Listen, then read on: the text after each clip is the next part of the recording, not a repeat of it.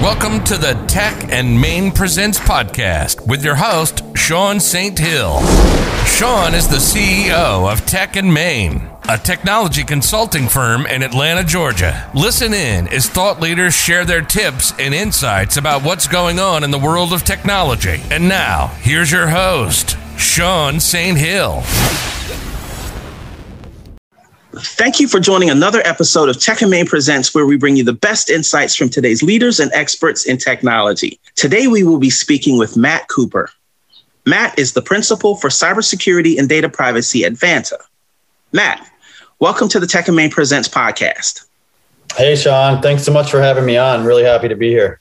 Oh, Matt, thank you. You, the guest, make the podcast. So always appreciate when folks are kind enough to lend their voice and expertise to the Tech and Main Presents podcast.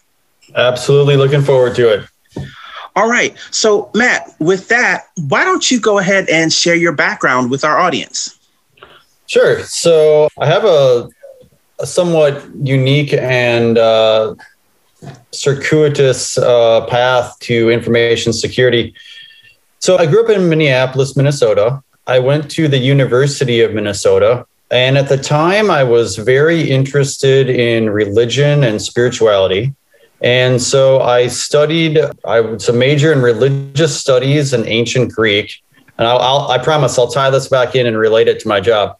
Uh, so I, you know, I read the New Testament in Greek and, you know, pursued that line of study. And at the time, uh, honestly, my career path was somewhat secondary. I just wanted to study something that I was motivated uh, and enjoyed, and so that's that's how I came to that. And kind of at the end of my college career, I uh, was given an opportunity to take a very entry level IT position uh, through some connections that I knew. And so I came in as a actually a night operator. So this might date me a bit, but I was uh, monitoring modem connections from video rental stores back to the corporate office where the modems would then upload their daily transaction count. So blast from the past. Uh, I don't think that technology is uh, being used too much anymore. And I don't think those video rental stores are even in business anymore. No, they're not, Matt. So you did well, date yourself. I did. Uh, fair, fair enough. So from that experience, though, I was working for the Unix administrator, and he's like, "Hey, Matt, you know, you're monitoring these things. You should really take this time to, you know, upskill yourself, learn Unix, learn the command line, learn some shell scripting, some Perl scripting." And so I did all those things. Uh, I was a good student at work, did my job. And then after that, uh, I got promoted to a Unix administrator. And so I worked in that role for a bit. And then uh, my boss left and went to another company. And then a few months later, he brought me over to that company. So I came over there as a systems administrator. There I got to branch out a bit. So I was managing a Unix environment. Uh, I became a Citrix administrator when Citrix was fairly new and just general Microsoft administrator. I did that for a number of years and then graduated from college. And my girlfriend at the time, who's now my wife, uh, and I decided, hey, you know what? It's time to leave Minnesota. We always said we would do this. We're sick of the winter and the mosquitoes. So let's go someplace new. And I won't go into all the details, but we ended up moving to Portland, Oregon, sight unseen. And when we got here, uh, we'd saved up a little bit of money but we needed some jobs. And uh, long story short, both of us had worked as security guards in college as like a study job. And we're like, you know what? Here we are. We're, you know, young in our early 20s. Uh, I realized I would just have this great IT job. We just need to go get uh, some jobs to cover our, our rent in our little apartment. So we both went and got security guard jobs. And started doing that. And then one thing led to another. We were probably among a pretty limited set of people there who, uh, you know, had already completed our, our bachelor's degrees and so on and so forth. So we got promoted up. So shortly I became like a field supervisor. And then about a year later, I was the operations manager. This particular security company in Portland found an opportunity where it got into maritime security. So that's port security. And this is kind of shortly after 9 11. Okay. So all of a sudden, I'm managing security at a seaport that's needing to comply with some new, you know, regulations. And I'm like, you know what? Uh, this isn't the career path I expected, but I really need to make the most of it. And so after a couple years, I studied and obtained my CPP from ASIS International and ended up becoming the general manager at this guard services company. We eventually sold out to a, a, more national firm, maritime specialist security firm. I worked for them for a couple years. And then they got bought again by what is now one of like the big four in the guard services company, uh, Allied Universal. So I was the branch manager for them. And that was all fine and good. But at that point, I really was missing the days when I worked in IT. I was kind of looking around for, you know, what's my next move here? And, you know, one thing led to another. And I, I knew somebody who was in information security consulting. And so I called him up and I said, Hey, I have an IT background. I also have this security management background. I want to do what you're doing, which is combining the two together in information security. I know I don't exactly meet the profile of what you're looking for, but give me a chance. And so one thing led to another. He's like, you know what? I, I'll bring you in as the juniorest junior analyst, and you know, you see if you can prove yourself, and uh, you know, figure it out. So he brought me over. I worked really hard. I learned everything that I could. I pursued my certifications. I think the CISSP was the first one that I went after. It was quite hard. I studied for at least a year. I was hoping to do it quicker, but it's a ton of information. One thing led to another, and I ended up uh, being pretty successful as a consultant in information security, doing a lot of work with ISO 27001, uh, SOC 2, and HIPAA, a little bit of PCI. As time went on, uh, GDPR was a relatively new thing. It was just coming into effect. And our firm decided, hey, we should really pick this up as a uh, practice. And so we went out and learned privacy. And we ended up doing a bunch of GDPR consulting, which then became CCPA consulting and just general data privacy. And yeah, that's more or less how I, wound up where I am today. And so I tell folks, I've worked my entire career, security or IT or a combination of the two. Matt, that is an amazing background. Not only that, I mean, so you went from studying religion, knowing the Greek words for love, and you know, there's probably like three or four of them, then to IT, to security, maritime security, back over to IT. You got you got that, Sean, and thank you for bringing it back to my days in college because uh, I do want to mention how weirdly relevant that ended up being. So when I was studying the Bible, reading the New Testament, the the trend at the time was the historical Jesus and like the historicity of early Christianity. That was a big focus of scholarship. And so we were very interested in close reading of the text really word by word to your point reading it in the original language because maybe that's going to change the nuance of the meaning and just going through and really understanding what do these words mean? You know whether they're in greek or in english or what have you how good is the translation? Uh, what's the what's the historical reality behind this? You know did did somebody really say this or was this invented you know 100 years later that kind of thing?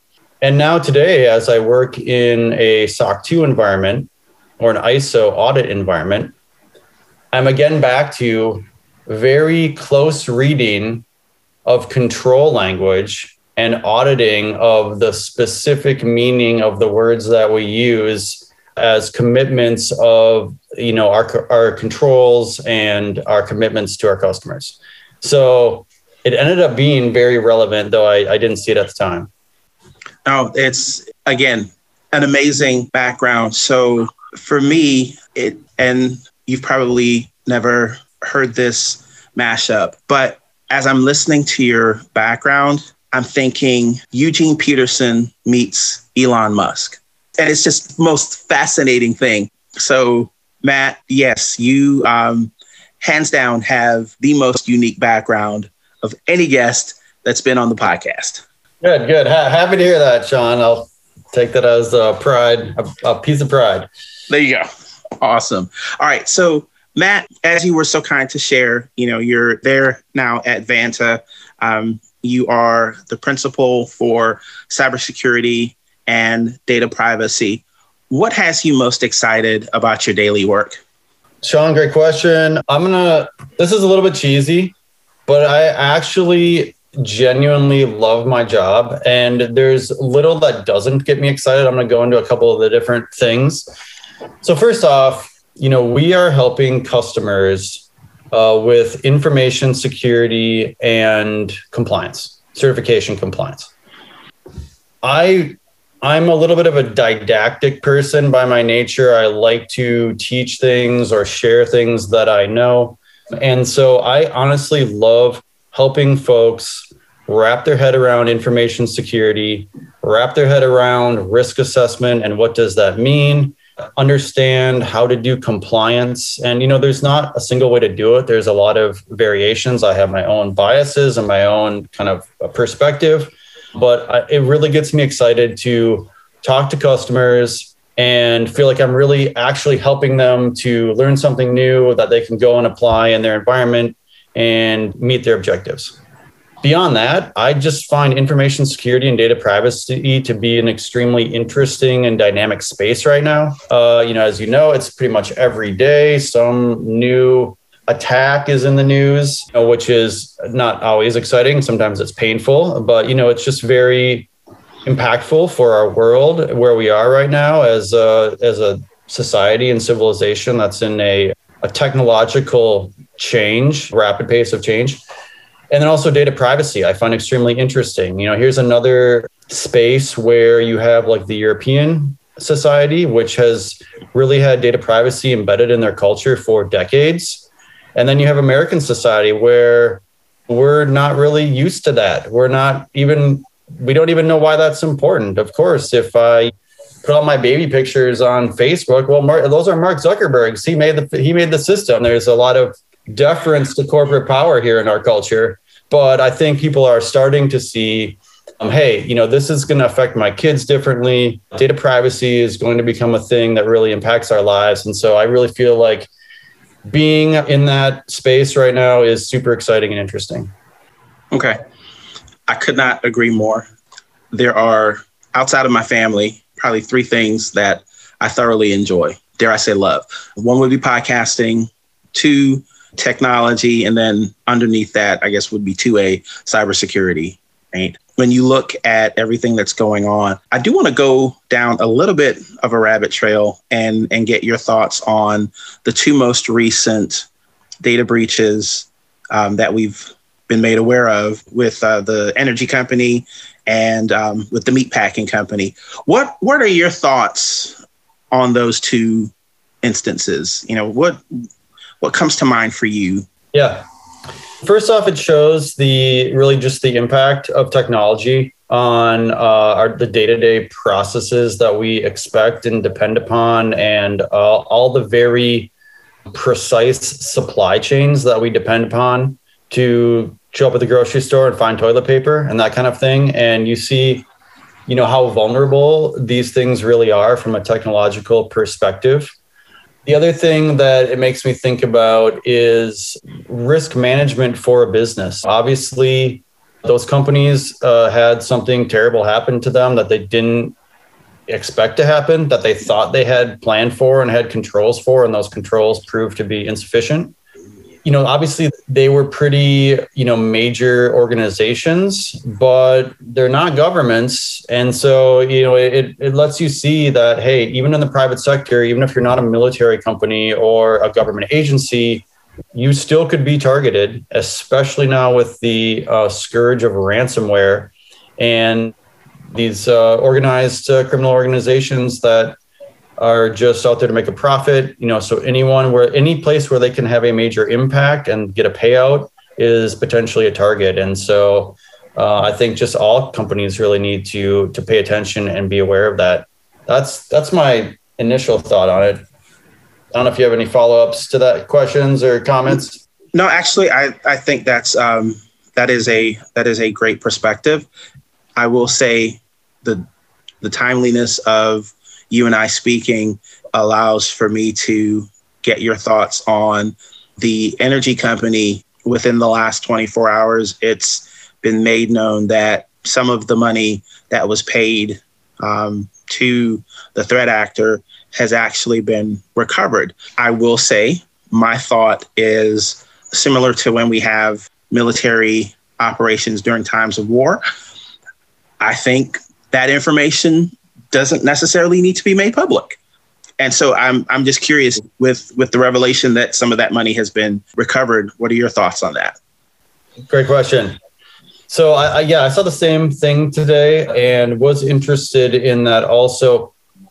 You know, the thing that encouraged me was just that the US uh, security infrastructure is paying attention to these things, taking it seriously, and trying to do their part the fact that they were able to recover some of the funds is a great thing.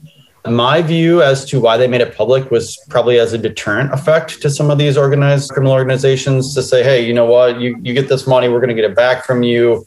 And so think twice.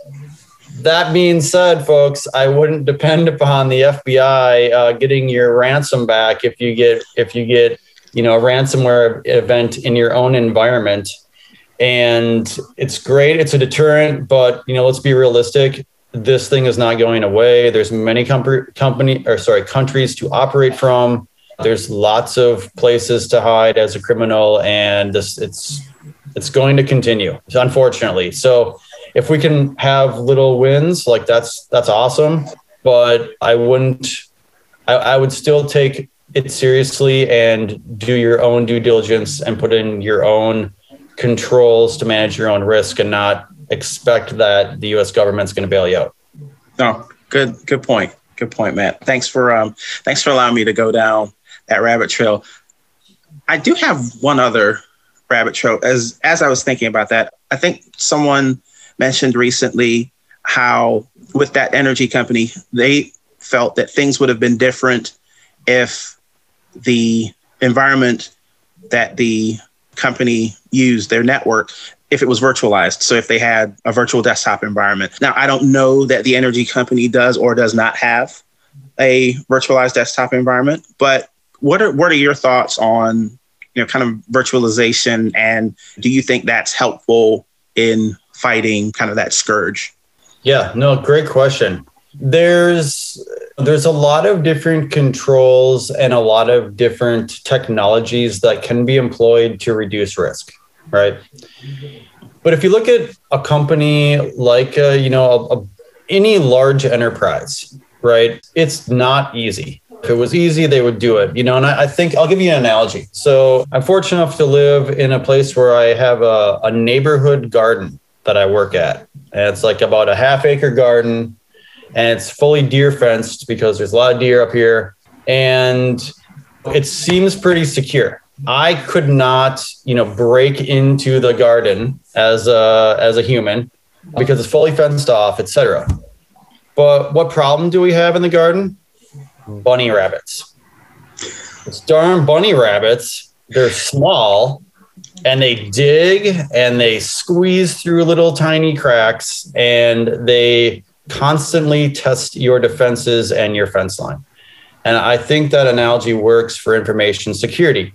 You're, you're, a giant company, you have tons of people, you're onboarding and offboarding people all the time.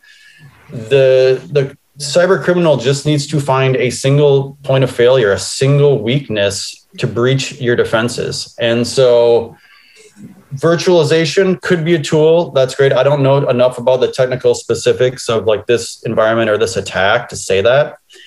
What i would say is that uh, it's something i come back to a lot.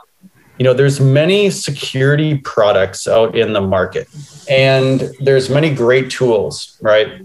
But in my view you can't re- think I'm going to buy a great tool and then be secure. There's this concept of cyber hygiene, and it's almost like a back to the basics kind of approach.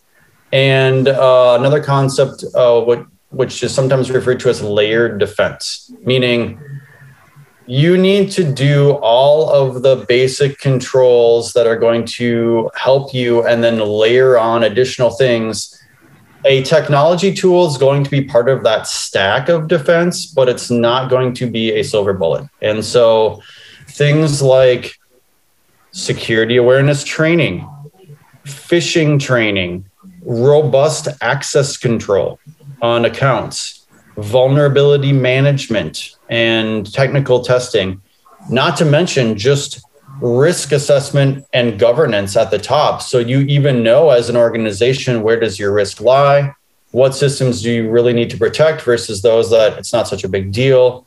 And uh, using that that governance mechanism to really focus and put in the controls that you need to protect those environments. So again, for information security folks out there, they're like, oh, yeah, this is all the stuff we've already heard of. But I think that's really the answer. It's layered defense, back to the basics, doing all of the things, and looking to technology is just a piece of the puzzle. That's right. It's it's not the it's not the silver bullet. It's one of the bullets in the chamber. That, exactly. Yeah. Well, Matt, again, thank you for humoring me and um, for allowing me to go down those rabbit trails. That's uh, it's it's always interesting, you know, to get um, the perspective of a thought leader in security like yourself. So, um, yeah, again, thank you for indulging me. And so, Matt, let's find out what would you say is the most common security issue facing Vanta customers? Good, great question. So I have a few different answers to this, but let me say in general, information security can be very daunting when you're just getting started or when it's not your focus or you haven't done it before. And just kind of knowing where to start or what your vulnerabilities might be is pretty tough when you're when you're just starting out. And so in particular, Vanta customers uh, want to get a certification uh, you know, ideally they want to get SOC 2 certified or attested, or they want to get ISO 27001 certified, or they want to be able to show that they're HIPAA compliant, et cetera. And so, one of the core controls uh, for this is risk management. That is, go a process to go through, look at your your business environment, uh, your main business processes, the supporting assets, and understand the risks to those assets and those processes. And I, I think that's hard to do. Uh, just you know, we we help people with that, but there is no again like silver bullet there. There's a lot of great tooling. We provide some tooling that's super helpful, but I think it's a challenge just to go through and robustly understand your risk environment and then put appropriate controls to mitigate those risks. I think that's that really rises to the top of the list. You know, beyond that, from that risk assessment, you're going to have a number of controls. And so, you know, there's just time and effort involved in putting together a program and staffing that program. And then, you know, another thing that I think is challenging is the idea or the question about like, well, what's what's good enough, right? Because security in and of itself isn't really an end. You know, it's a means to an end. And the end is you operating your business and achieving your business objectives. So, taking it back to when I was managing uh, port security, I had the pleasure of managing port security dur- during a, a very significant labor action. And the director of the port, uh, the, there was going to be some protesting in this like open field next to the port which abutted the fence line. And so we were looking at ways to secure this against unauthorized intrusion. Okay. And the port director said, like, Matt, how do we keep 400 like angry protesters out of this field? Uh, so we could build like a 20 foot high concrete wall and put guard towers on the top of it. That would probably work. It's like, well, yeah, Matt, that would work, but I don't think that's in my budget and my time frame, et cetera. I'm like, okay, I get it.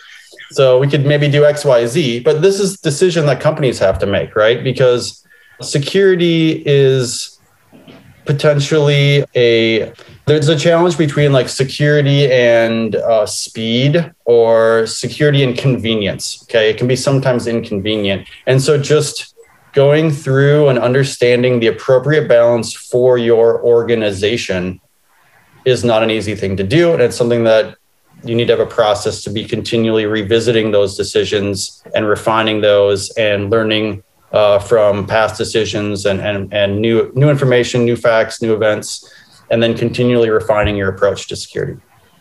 Okay. So, Matt, given that your customers are looking to get, as you said, certified SOC 2, HIPAA, the need to do a risk assessment. And of course, in most cases, they don't have someone that's a full time employee on staff that's able to do that. You also mentioned the fact that there are trade offs, right, that you have to look at. How does Vanta come in and help their customer process all of that? Sure. So as I mentioned, on the one hand, we have some tooling. So the tooling gives you like a context to work from, uh, gives you fields to fill out or questions to answer. And that takes this sort of intangible idea of doing risk assessment and breaks it down and makes it something more tangible. Do you have an office? Do you have locks on your doors? Do you have cam- you know, cameras? You know, things like that. People can easily answer. They're like, okay, I understand this context now. I can I can assess the risk in this particular workflow. And now we can prompt you to move to a new workflow. Where do you have protected health information in your systems? Okay, let's define that. Now let's look at what might happen if that was exposed and what are the, the entry points, if you will, or the, the points of exposure. And we can look at what controls we have around those. And so, really, I think when you can make the questions more concrete and in a particular context, it becomes easier for folks to do it than when you just say, hey, go do a risk assessment on your business. You know, that, that that's a little bit overwhelming. So that's one way that we help. The other way we help is uh, we have a lot of very smart and knowledgeable people on our team. And so just bringing that experience and consulting with folks, either internally or with our external partners, uh, is also like a major help. When you can talk to someone that's been there, done that, you can really cut through a lot of the questions. You're not reinventing the wheel yourself, but you're you're having someone who, who's been there and done it help you along. And I think that's a major advantage. Really, when you're learning anything, right? To to have a mentor or a trainer or a teacher or someone to help you get there, it's a lot faster than doing it on your own. No, uh, I, I couldn't agree more. Matt, there there is one other thing that I'm thinking of. This would be an opportunity for you to brag on Vanta a little more or you know just give us some more insights so what does your customer avatar look like like who's your ideal customer you know as a partner bringing someone or as someone who is googling data privacy and cybersecurity and Vanta pops up who are you who are you looking to help or bring on yeah great question sean so we have a very well defined perfect prospect profile if you will and uh, I'll describe that for you here. So, ideally, the, the customer we're most well suited to help is a service organization in the technology space. So, this is a company who has built their own application, which they are providing to their customers, right? So, a, a SaaS platform, if you will. And as they are selling to customers, they're getting success, they're getting bigger, and maybe they're going after bigger customers themselves, say enterprises or highly regulated industries like financial firms, banks, hospitals, schools, things like this, government agencies. They find themselves uh, having to do a lot of answering for their information security program that generally comes in the fo- form of completing questionnaires. But these questionnaires can be quite onerous, they can be quite long. And if you're selling a lot of product, you're working into a lot of opportunities, there can be a lot of questionnaires. So, literally, this can become a full time job where you have your what's supposed to be your security engineer who's now your security questionnaire answerer and you're you're like managing processes to fill out questionnaires. So you're like taking, you know, all the answers that you have and you're trying to organize those so that the next questionnaire, when you get a similar question, you kind of have the answer already uh, ready to go and you can cut and paste, if you will. There's that part of the process. Uh, there's another part where maybe sales folks are answering these questionnaires and it's getting a little bit technical and they're well intentioned, but you know, they want to put best foot forward but maybe it's not totally 100% accurate. So now legal's coming in and they want to review everything that sales is saying to make sure they can stand behind it, stand behind it, etc. So this is when companies decide, hey, there's got to be an easier way to do this or a better, faster way or something to free me from this endless defense of my security program. And so that's when they look to certification because then you're having a third party come in, look at your program in an organized audit context, and then giving you a report that says, hey, we looked at these controls. This is the testing that we did. These are the frameworks that we checked it against, which are recognized, either the SOC 2 criteria or the ISO uh, framework. And we've certified, and we're standing behind now as the auditor, putting our brand and our name on this report that they all these uh, commitments, all these controls that they have, they're in place and they're operating effectively. That goes a huge way toward answering the questions that a prospect may have about your security program. And so those are the companies that we are really designed to help. A couple more details would be particularly uh, SaaS providers who are hosting their production workloads in a uh, commercial cloud, so in a GCP, AWS, Heroku, Azure type environment, and who are really kind of a cloud first company themselves, who are using a lot of SaaS tools, which we can technically integrate with. That's really our ideal customer. And we can make the world of evidencing your program, getting certification, and proving yourself to your prospect a heck of a lot easier, quicker, and uh, yeah, pretty much that. And then beyond easier and quicker, I would say more secure because we are bringing a continuous monitoring lens to this beyond just like a single look at it once a year kind of a thing. Oh, and Matt, you actually touched on the other thing that I was thinking about, which is the frequency of engagement. Because I know sometimes, and, and I didn't work for the big four, but I have enough friends that did, and they would create the reports, drop them off on someone's desk, and then, you know, basically wave and say, see you next year. And so is there a, a cadence Vanta has set for engaging with their clients? Yeah, no, it's a great question. It's definitely a big differentiator, but also a change in the industry, to be perfectly honest. When you have tools like Vanta coming in, it's changing the way auditors look at evidence, it's changing the way they look at sampling, and it's, I think, raising the bar for the frequency of checks. So, to answer your question directly, Vanta's technical tests are checking things on the hour. So, we're doing hourly checks, we're reporting back on a timeline. And we're, we're, we're showing all that information, uh, you know, back to the customer so they can manage it. Therefore, if something falls out of compliance, they're getting alerts on that, and they can address it essentially immediately or in real time. And obviously, it's it's I think intuitive that that's going to be more helpful than looking at something you know once a year or twice a year or something in the old sort of audit model when you didn't have other tools to do it.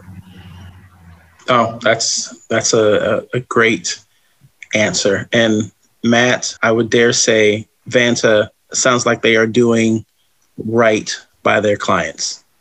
I would certainly say we are, and we certainly strive to every day. Oh, that's awesome.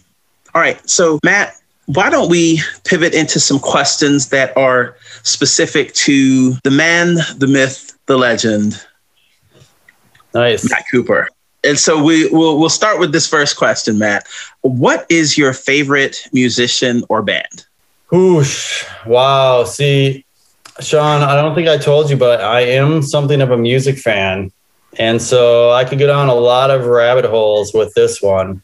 I guess I'll say I have extremely broad interests in music. Okay. And so there's not many genres where I don't like something or other. It's very hard for me to pick a favorite. They're kind of genre specific. But if I was forced to, I'm going to name drop maybe like five or six artists that I that I like that are across the spectrum. Go for it. So some of these are a bit older, but I like some jazz greats: Miles Davis, Billie Holiday, Ella Fitzgerald, Sade. Okay, I like indie rock and some old school kind of goth rock bands like Joy Division, Swans, uh, Bauhaus, things like that, which not Okay.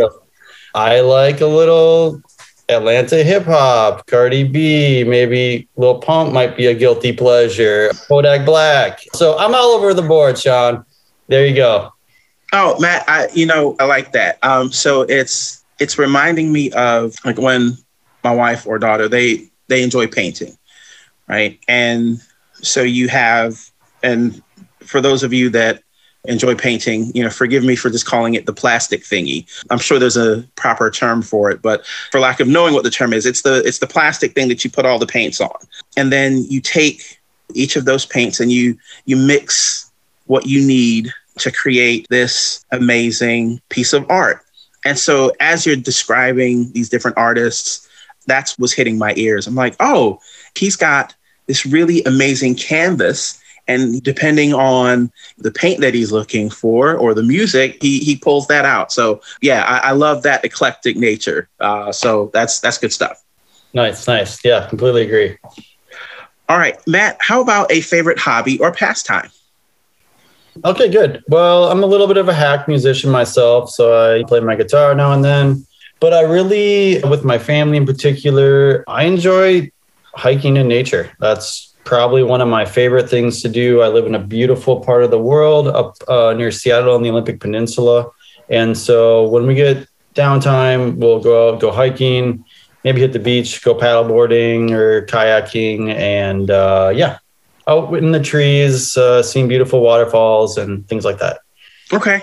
Oh, that's good stuff. There is someone that I met a couple years ago, and I was actually listening to a podcast. He said something. I reached out to him and we connected. But I remember one of the things that this guy talked about was how um, he loved to go walking barefoot in grass and how that was the healthiest thing he could do.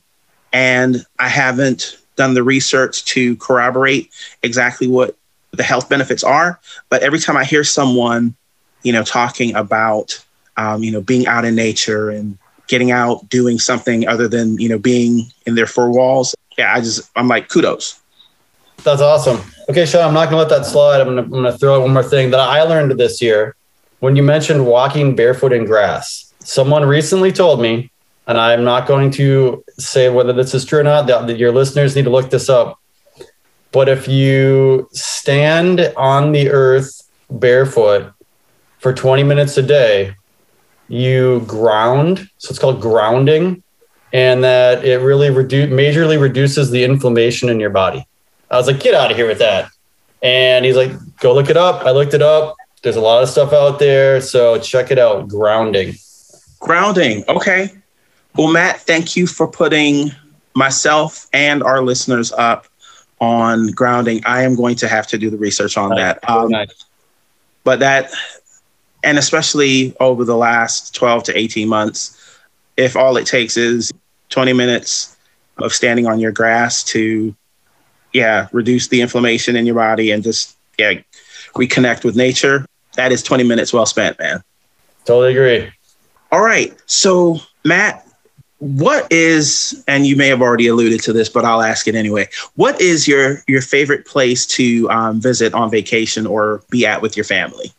Okay, good, good. So I have the benefit of living in the Pacific Northwest, which is a beautiful place. We mostly vacation regionally. That being said, I'm going to throw out a couple more spots. So I was most recently uh, working at BSI. And when I was working for them, my chain of command was primarily in Ireland. And I definitely want to go over and see those guys. So if you're listening, I'm still doing it. I'm coming over there to Ireland. It's been on my bucket list forever. Oh, wow. Yeah. Okay. Yeah. Later this summer, I actually have a vacation planned with my family to Hawaii. And anyone who knows me, in particular my wife, knows that I'm a guy who's probably too cheap to book a vacation to Hawaii.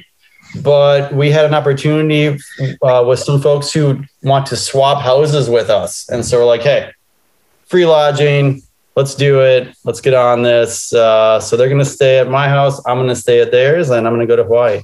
And oh, wow. Okay. That may just be the single most reason to have you back on, just to hear about that experience, Matt. Oh, wow. That is very cool. Okay. So, just out of curiosity, how were you able to connect with this other family? Are they friends or friends of friends? Honestly, it's a platform. So it's like a house sharing platform. It's kind of like Airbnb, right? But okay, sharing thing. And so I've been a part of that for a bit, and I've done it a few different times in the past, and it's always been a great experience. And I get a lot of cool and interesting solicitations. It takes more effort to plan out a swap, but it's worth it when you can make it happen. Oh wow, Matt, you. I know they. I know they say that the. Uh, the Dos Equis guy is the most interesting man in the world, but uh, brother, you are running a close second uh, for sure. All right, Matt, what teacher at any level has had the greatest impact on you? Good, great question. I'll give two quick answers here. I had an amazing uh, experience in fifth and sixth grade, actually, back in uh, Bloomington Public Schools with Mrs. Murray and Mrs. Palbicki. Uh, I won't go into the details, but we just had a terrific program that we were in. Uh, but then beyond that, I would say, uh, going back to my college days, I studied with uh, Melissa Sellew, who is a professor at the University of Minnesota of Greek and Religious Studies. And completely changed my life. She was amazing professor and just again completely changed my whole aspect and orientation and understanding of a lot of different things. So shout out to her. Oh, okay. Awesome. Awesome. Well, Matt, I will say that that is certainly one of my most favorite questions, if not the favorite, only because it reminds me as the husband of an educator, right, that that labor of love does pay off right? The encouragement, the the grading, the preparation, et cetera, et cetera, all of that is well worth it, right? Especially when you're talking to a Matt Cooper or any one of the other 100 plus guests that we've had. It's interesting. There's always someone, whether in an academic setting or in their family setting, they've learned something from someone and they appreciate that person sowing into their life. I completely agree, Sean. And uh, it wasn't until I became an adult that I really realized that you can go out and look for your own teachers and mentors. And it's uh, really something that you should do uh, because learning from someone else who already understands the thing or the material that you're, you're going for is just such an accelerator in your own uh, understanding. Oh, agreed, sir. Agreed. All right. Matt, as always, these times go by way too quickly. And so before we let you go, I do have one last question. Let's, you and I jump in the time machine and we are going back in time to 18 year old Matt Cooper. What is today's Matt Cooper going to tell his 18 year old self? Oh, Sean, this is a tough one. It's a tough one. So I think of uh, a saying that my that I learned from my father that I repeat myself now which is that if I had to go back and do it over again, I'd make different mistakes. You, uh, you know, you you don't know what you don't know at the time. I guess, though, there's a lot of advice that my 18 year old self badly needs. I would say, think through your career path and don't settle for don't settle for something that not interested in and just keep pushing and pushing until you get there. I honestly didn't realize I could enjoy my work as much as I do now. Uh, back when I was 18, a job was kind of a job, and you know you show up and you do your thing and you do your best, but it's not something I really enjoyed per se until later in my career uh, when I found a niche where I was completely personally fascinated by my work. And so yeah, that's what I would tell myself. Like you can, you know, you can get there. You, you just need to keep trying.